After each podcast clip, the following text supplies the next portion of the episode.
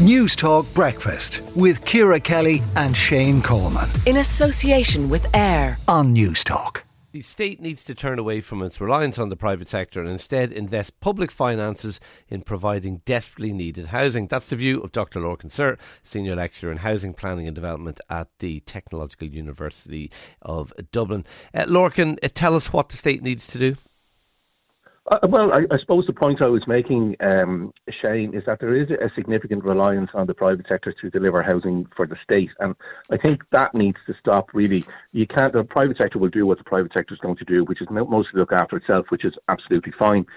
So the state, you know, in turning to the private sector to resolve a lot of its issues, particularly in terms of the private rental sector, for example. So we put, you know, fifty odd thousand people on HAP in the private rental sector and that's obviously private. Uh, doing that, you, mean, you can't just rely on that uh, forever, and you can't even rely on, uh, rely on it in the mean uh, in the medium term. So what I was trying to say there, I suppose, was that you know we, we we need to have another look. We started this in the late '80s, early '90s, where we started to kind of you know use the private sector more than the state. The state kind of withdrew back into itself uh, and stopped kind of building housing and stopped, uh, you know, providing housing for people who normally would have got a house from the council. Um, and I suppose what I was saying there is that we kind of need to have another look at that. And that policy obviously isn't working. You know, it's one of the reasons okay. that rents are so high. I, I'm, I'm, I'm really curious about this. Like, I, I don't think anyone would disagree with what you're saying. I suppose the question is, how do you do it? I mean, are we saying, like, do we go back to direct bills by local authorities? How, how do we do it? Well, one of the interesting things about direct bills from local authorities is local authorities never actually directly built themselves, if you know what I mean. Local authorities went out the same as everybody else, and they go out and they tender for work and they employ, um, you know, normal house builders, you know, companies that you would see around yeah. uh, the cities of Ireland, uh, and they do that the same as everybody else. But increasingly, they've been reluctant to do that. So I know last year, I'm just looking at the figures on the screen in front of me, out of the, you know, seven and a half, eight thousand new council houses that were delivered, social houses that were delivered last year, only about 1,600 were delivered by councils. Um, and an awful lot of them, about seventy percent of them, were delivered by you know approved housing bodies and other yeah, people. I, I, and I uh, saw those figures, and and the record, uh, some councils in particular, worse than others. Laoghaire-Rathdown zero. I mean, Laoghaire-Rathdown. You know, one of the wealthiest local authorities in the country directly built zero houses last year, and they bought two turnkeys. Uh, Longford bought, you know, built directly built zero houses last year. Kildare, another place with huge demand, uh, built zero. So you know, this is what I mean. Like they need to up their game uh, on the build front and not is the expertise there to do it. I mean, I, I, I hear what you're saying, but is the wherewithal there in the local authorities now? Because I, I, I I'm I'm fascinated. I didn't know that that, that they hadn't directly built, but I presume they did have staff who were um, trained in in this area. Do they? still have that staff uh, yeah, it, it, expertise to do that? Yeah, it's, it's a good it's a good question, Shane. In, in in 2000, we brought in a thing called Part Five, which meant developers had to hand over 20% of their housing to the local authority when they were building. And that what happened there was the skills that you had in the local authority, because it was now administration, just kind of pro- processing paperwork from the builder uh, handing over houses to the council a lot of the direct build, you know, the skills in procurement and tendering and architecture and all that kind of went slowly over the last couple of decades. So they would have, you know, they still have county architects and engineers and procurement and all that kind of stuff, but not at the scale they would have before. We used to have a thing called the National Building Agency, which was brilliant because that was like a centralised resource to help local authorities go out and do the things that they didn't have the you know the skills, particularly yeah. smaller local authorities.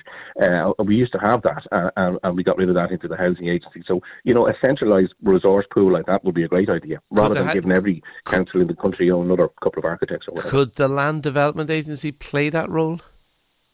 Well, you would think uh, that the Land Development Agency would have a role in lots of things, including providing housing for direct people in direct provision uh, uh, and Ukrainian refugees, but it doesn't seem to. I think, you know, back in the early 90s, we also got rid of, An Foras Forbartha, which was the research section, you know, did all sorts of research about concrete blocks, for example, and it would have caught mica and pyrite and all that kind of stuff, um, and we got rid of that as well so I, I, think my, my own personal feeling is that I'd love to see a national building agency out again that did research into into product worthiness and helps local authorities do the things that maybe they have lost skills.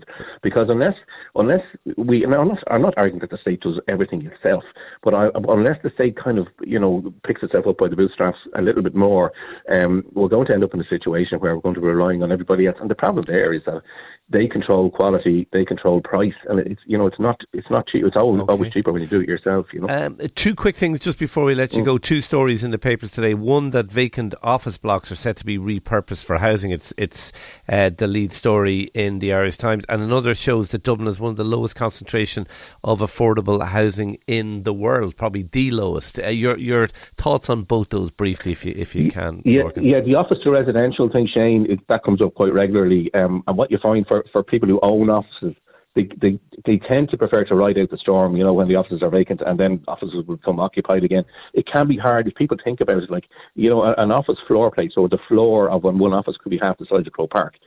So that in itself is a problem because it's so deep and it's hard to get natural light into it. And there's all sorts of issues then with, you know, fire safety and with water and all that. Mm. So it, it, gets tried regularly. And, you know, sometimes it works a little bit, but it generally, generally it's kind of better in theory than in practice. Like the UK have been doing this for years and the US, and it tends not to deliver huge. But like, you know, knock yourself out, Minister. Go for it uh, if you want and see what it delivers. Uh, on the affordable housing thing, what you see, one of the reasons why we have so little affordable housing is a because councils are building uh, very little in the in the four local authorities in Dublin, but also what we've seen over the last five years is apartment development up over 400 percent and first time buyer activity down 70 percent. So, so we've supplanted what we would normally be be building, you know, in in the larger Dublin in the four Dublin local authorities.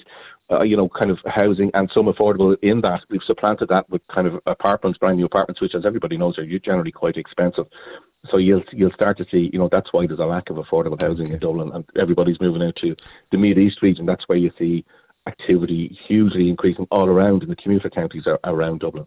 Dr. Lorcan Sirr, Senior Lecturer in Housing Planning and Development at TUD. Thank you for talking to Newstalk Breakfast this morning. Newstalk Breakfast with Ciara Kelly and Shane Coleman. In association with AIR. Weekday mornings at 7 on Newstalk.